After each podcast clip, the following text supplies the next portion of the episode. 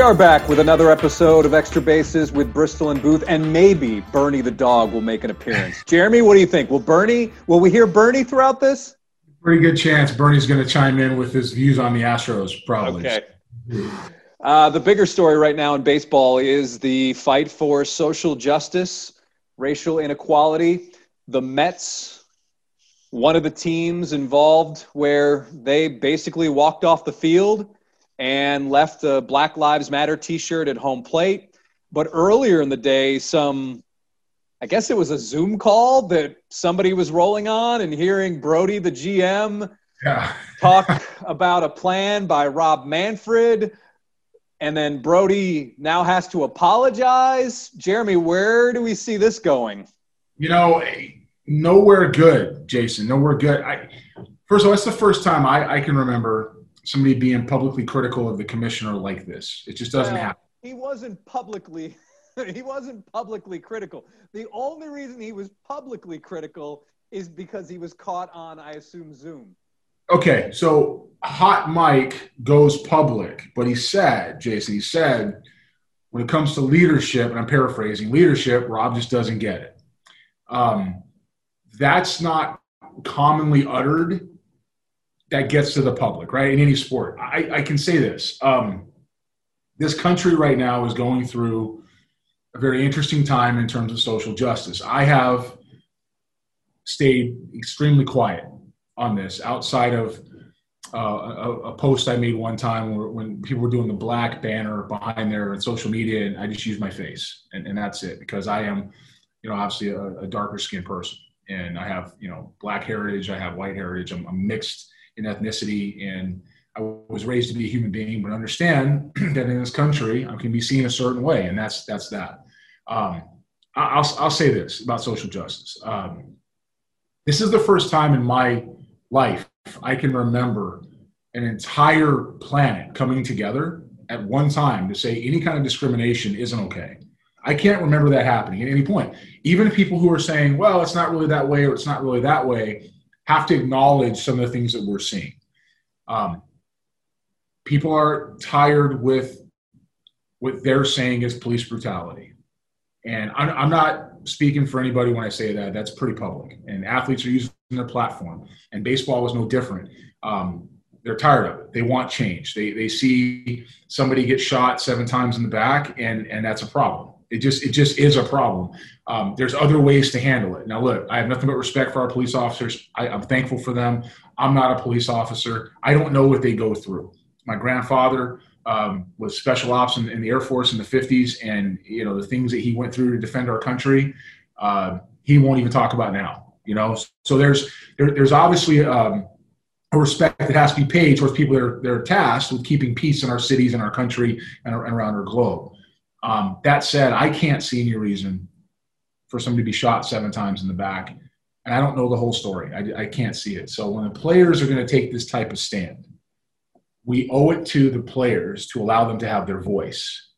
Um, it comes off as that the commissioner is not overly happy or supportive of how the players are choosing to exercise that voice. It seems that Brodie is trying to explain in some way to whoever he's talking to the commissioner just doesn't get it, that this is what the players need to do, need to allow them to have this voice. Um, Brodie has a unique perspective, been a player agent. So he understands what it means to deal with players and what on a daily basis and their thoughts. Rob has not done that. He just has. He's always represented ownership. He's always represented the office. Um, it's it's a dicey situation to be sure. Uh, it's not one that I think anybody is is is is happy is happening. I don't think Brodie wishes it's that, it's that way. I'm certain the commissioner doesn't wish it's that way. Um, and we're not done with it. We're not done with it. It's going to continue. There's going to be some kind of a uh, uh, an apology maybe from Brodie Van Wagenen. I, you know, I don't know that he has to apologize. I don't know that he has to apologize. Do I think Yeah, there might be some? did during a, in a statement. Yeah, I don't know that he should. I think does he have some clarity maybe to make? Okay, does he apologize for saying it? No, you're not sorry for saying it. You're, you're sorry that it went out. You're sorry that it got public. That's okay. Hey, I'm sorry some internal comments I made got public. Not I'm sorry I said it. Are you? Are you really? Because I don't think you I don't think you say something like that casually. So um, commissioner and, and the Mets will have their conversation. I'm sure this is going to get around the league, and we'll find out where this goes. That this was the commissioner's idea. In actuality, this was Jeff Wilpon's su- suggestion. My frustration with the commissioner was wrong and unfounded. I apologize to the commissioner for my disrespectful comments and poor judgment in inaccurately describing the contents of his private conversation with Jeff Wilpon. Now that's done. Okay. All right, let's move on now. okay. yeah. let's move on now to the Astros. And one hot topic is the surging play of Kyle Tucker in a team within a team that has a lot of injuries and issues, most of those issues being injuries. He has um, picked it up a little bit of late.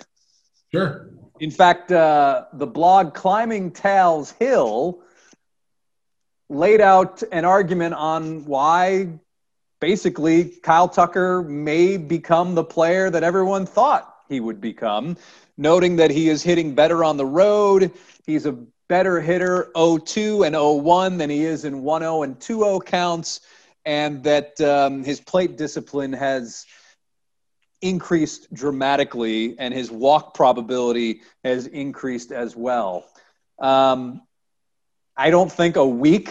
I mean, any player in Major League Baseball can have a good week or week and a half. Yeah. I think the jury's still out, but that's but that's me. You know, this season is 60 games. Okay, it's a snapshot of what a normal year is going to be, and uh, a week, a month, two months, it's still 60 games. People can get hot all the time. Um, major league players are defined by not only what they do when they arrive, but what they do after they have some at bats under the belt, and what they do after those at bats vest, who they ultimately become. Um, Kyle Tucker hasn't answered those questions for me. He's a big leaguer on athletic ability. He's a big leaguer on tools. Um, no one say he didn't belong in the big leagues. The question is going to be: Is he worthy of the fifth pick in the draft? Is he somebody that's going to live into the impact that the Astros saw when they selected him? Um, players change. Players change. You have the ability to evolve. Uh, he has shown flashes throughout his minor league career being able to hit. Right. So something's going to show up at some point. Um, I think you got to give it the rest of the year, let him play, and give it next year. And when you give it 21, we'll have a, feel, a feeling who, who this guy really is. Um, he arrived in, in 19, correct? He got here in 19. He was obviously on the, on the postseason roster last year, in or 18 rather, postseason roster in 19, and he's in he's here in 20. Let's see what happens in 21 when all those at bats have kind of come together and he's actually played every day for a little while, and then we'll know. And, until then, um, you know, he's he's got some questions to still answer and some things he has to do to perform. But that's no different than any other big leaguer. It's just too early to make that decision. One thing that I saw that um, really kind of ate at me was this news that the Yankees are furloughing a bunch of scouts. And obviously, you're also seeing that scouts, teams are not having scouts at events and games and things like that. Whereas um, it's, it's just a really I, I just have so much respect for that profession and to see what's happening to these guys. Is this just a, the snowball continuing to roll from what the Astros did a couple of years ago? Or is there something deeper going on here? You know, outside of players, um, one of your biggest expenses is scouting and player development staff. I mean, it just is. The, the budget's on the road, the salaries, um, the, flights. I mean, it's just it's just it's an enormous undertaking. Um, you don't I don't know that people quite understand how much money that really is um, until you have to pay for it. And you know, I'm in a position now where I have to pay for it, so I understand that that is uh, very expensive.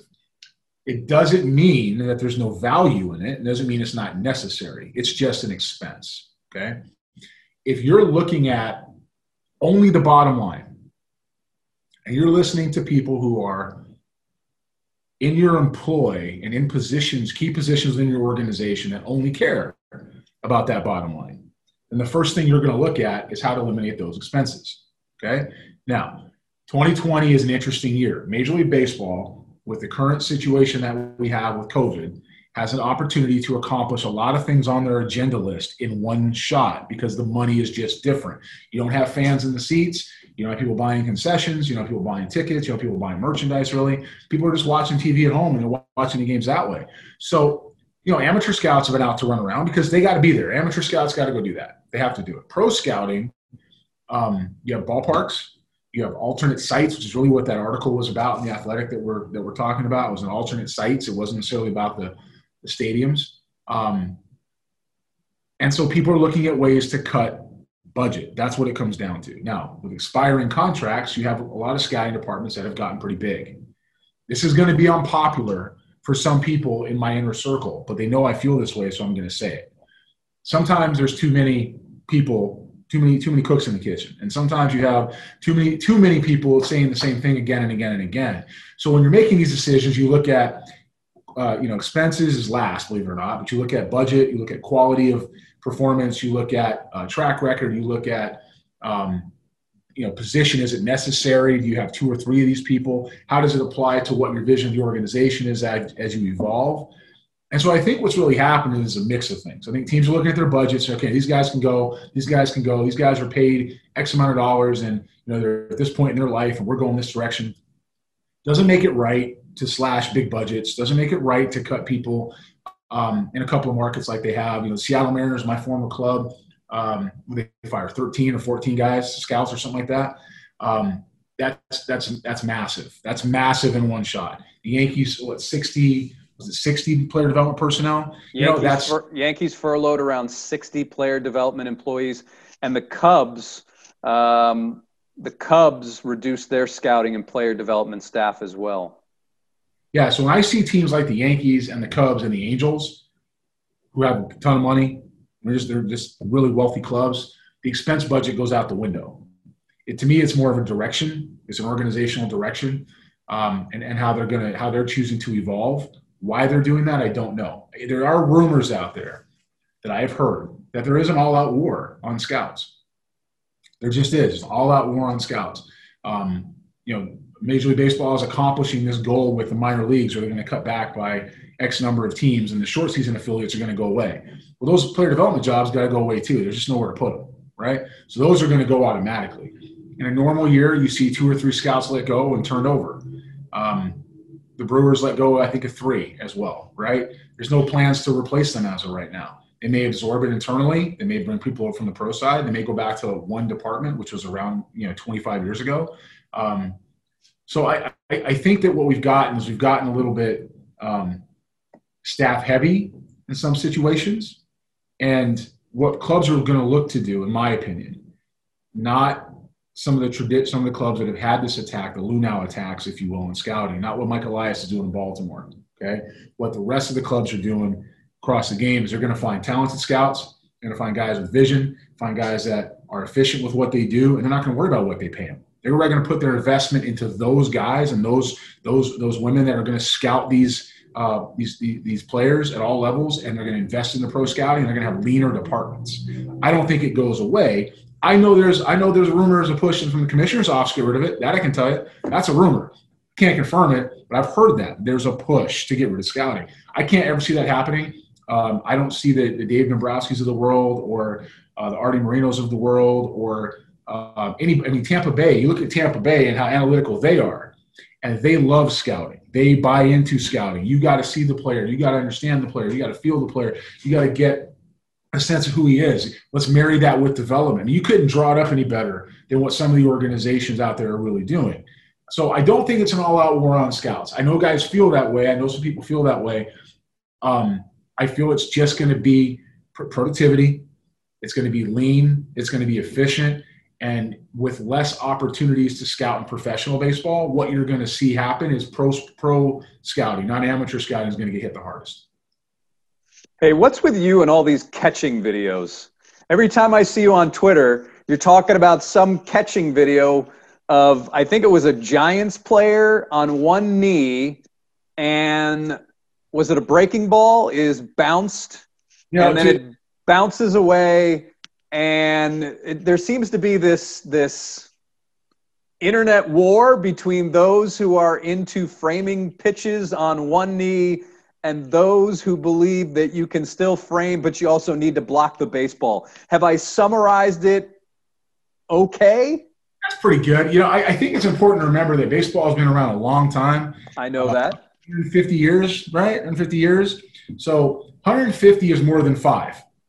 And it feels like that we are living in, a, in, in some kind of this, this weird vacuum where the game just started in 2015. Like we just never had baseball until 2015. Now all we got is is whatever is said today. And and some of this social media, some of this organizational philosophy baffles me. You're talking about a game that had nothing but growth and nothing but advancement and nothing but diversity and everything that was great with this society and even the globe, right? The globe was going through baseball. And now you've got now we're losing fans. People, people aren't watching as much. Now the games are taking 11 hours to play. How many World Series, and this is the World Series, how many World Series games did we just cover in the last two years where we're looking at each other like, let's go. let's go. You know, and that's the World Series. Like that's what you play all year for, right? I agree. Uh, I agree. You got to put in rules where we have to have three batter minimums now for pitchers because we have so many balls and so many foul balls and so many swings and misses. The game has just changed entirely different. It's entirely different than what it was as far as how we're doing it. And part of that is catching. Now, as a catcher, you have a much bigger job than just framing a pitch. Okay? Umpires miss and get pitches right all the time, whether it's one way or the other. Balls are called strikes, strikes are called balls. That's just part of having a human umpire. It happens, okay? And there are ways as a catcher to have um, sound technique to get pitches, is what that's called, that are off the plate and make them strikes or down in the zone. And you don't have to go to one knee to do it. So some of the dumb, and I'm going to say dumb, sideways arguments I've seen for this one knee catching are we're going to save the catcher's knees for longevity. Okay, fine, whatever, sure. Second one is we might. We might. We might. Not we're gonna. Not it's definitely gonna happen. Not write it down. We might get three pitches a game. That's one out. Okay. So for one out, we're to sacrifice balls in the dirt. We're to sacrifice our agility. We're to sacrifice mobility. We're to sacrifice throwing. We're to sacrifice footwork and all athleticism. We're going to take all that away. We're going to sacrifice the pitcher's confidence. I had a, a conversation while this, this Twitter thing was going on, Jay, with a, a big league pitcher who pitched 12, 13 years in, in the big leagues. And he's telling me that sometimes, and this isn't, you know, it's common knowledge for me, but I think people, the public forgets, sometimes you throw a ball in the dirt because you want to. Sometimes you got to. You got to bury one, whether it's left or right, whether it's in front of the plate, because you know the guy's going to swing at it. Hitting wise, that's called predetermined to swing. You're taking that away. If a pitcher knows he can't throw a ball in the dirt to you, he's not going to do it. He's going to try to miss up in the zone. Okay. We have more balls, and, and I, I don't want to hear no stat. I don't want to see any of these these doctored stats about wild pitches and pass balls. There's more balls going to the backstop that should be blocked than ever before in this game. There's more balls going off the catcher's gloves. We call it boxing base, baseballs that are in flight that are more missed, boxed, that ever before I can ever remember. I'm somebody who grew up in major league clubhouses. I'm somebody who was raised by all stars and, and, and Hall of Famers in, in some respects on how this thing gets done. I think those guys had a clue. I think they had an idea what this game was supposed to look like. So when I see a stat, and, and as a catching coordinator who posted it, it was, it was a catching coordinator, it was great that he did. He wanted to understand what the big deal was in Twitter, so you couldn't really read the sarcasm, right? But he said, in the minor leagues, it was seven to 10 more wild pitches or balls to the backstop per night than usual. That means seven to 10 more bases. That's all. I thought he was being serious. He was actually making my point. If you're telling me that seven to 10 more balls are getting by you, that's seven to 10 more bases you've given up. So you can tell me three pitches that you might get that you don't need to do this for. You might get. It's going to sacrifice the running game. We're going to sacrifice blocking baseballs, and we're going to give up 10 bases? On what planet does that make sense? I'm sorry. I guess I'm off base. I guess 10 bases isn't that much. Let's just go ahead. That's three runs. That's three runs. Three runs for three pitches. Sounds fair to me. Sounds reasonable. So we have these guys who, whatever reason, want to argue about the math on this, right? Because they're teaching it. They're teaching this one knee stuff. It doesn't work. It's unnecessary and it's painful to watch. Now, if you're a guy like Maldonado, because he was part of this topic the other night, right? If you're a guy like Maldonado who's a Gold Glove winner, now you can catch on your head. I don't care. I'm gonna trust you to get it done. Okay. But he drops his knee, you know, early in the count. He drops his knee when he understands who's on the mound. Framber Valdez, pretty good breaking ball. It's a 12 to 6 curveball, knows what he's doing with it. They know what they're trying to do on that pitch. They know when it's going to be buried. If you ever watch Maldonado, I went back and looked when he, when he knows they're trying to bury one, he's not doing that. He knows he's got to throw, he's not doing that, right? He's got to, he's doing when he knows he doesn't have to, when he understands a base runner, and when he knows what the point of the pitch is. These are all the things that people on the outside don't see. They don't see it. So this Twitter war we're doing, I think I think the word is the phrase is going to go die on a hill, right? So that's the hill we're all dying on right now. I'm dying on it. You know, some guys that we know are dying on it. Um, some of the commentary behind the scenes is is, is entertaining. Uh, but hey, man, you know it's 2020. We got COVID. We're going to battle right now. That's what it is. It's, we'll call it the COVID catching battle. I would love to know what Tony Pena, because when I was growing up, Tony Pena would stick out his basically his entire leg as almost like a stretching exercise. Yeah. But I would love to see if he did that deep in the counts or just early in the counts. But then again, he was so good that, you know, he I guess he could stand on his head as well. But everything he did, Jason, was fast and athletic and loose. You know, another guy, Benito Santiago, fast and athletic and loose. You know, but those guys, when they went to one knee, it wasn't in situations where they had to, it was about rest. It wasn't about getting lower, and it was only in certain counts. It wasn't every pitch. When they had to throw, you're never going to see that because they got to get to their feet. And the ironic thing about Benito Santiago is we all remember he was the guy that made throwing from your knees popular in the modern era. He caught the ball, went straight to his knees, and did it. You can go if you're in a normal position, traditional position. You can drop to your knees and throw. You can't do it the other way. So if, if, the whole point is to be faster on the ground and you're going to tell me be on the knees is faster, it's not. If you're going to tell me be on the knees is faster, why we'd get out of a traditional stance to go to that is beyond me. But like I said, COVID 2020, catching, it's been a weird year. We'll chalk it up to a weird situation. We'll, we'll move on. How many gold gloves do you think Benito Santiago won? I don't have the answer, so I'm going to guess four. Three. Pretty close. Yeah. Yeah. You know, I think it's a successful podcast when we drop Benito Santiago into okay. Tony Pena. Tony and Pena. Tony Pena. Man, he played for Santiago. I didn't realize. I mean, you think of him as a Padre, right? Padres, Marlins, Reds, Phillies, Blue Jays, Cubs, Reds again, Giants, Royals, Pirates. Wow. I kind of remember him with the Giants too. I remember with the Pirates and the Cubs, I think. I don't remember the rest of the teams. I have no recollection with him with the Pirates, but Padres and Marlins were the two that I remember the most. Oh, Marlins, yeah. Yeah. All righty. I think on that note, we should say adios. All right.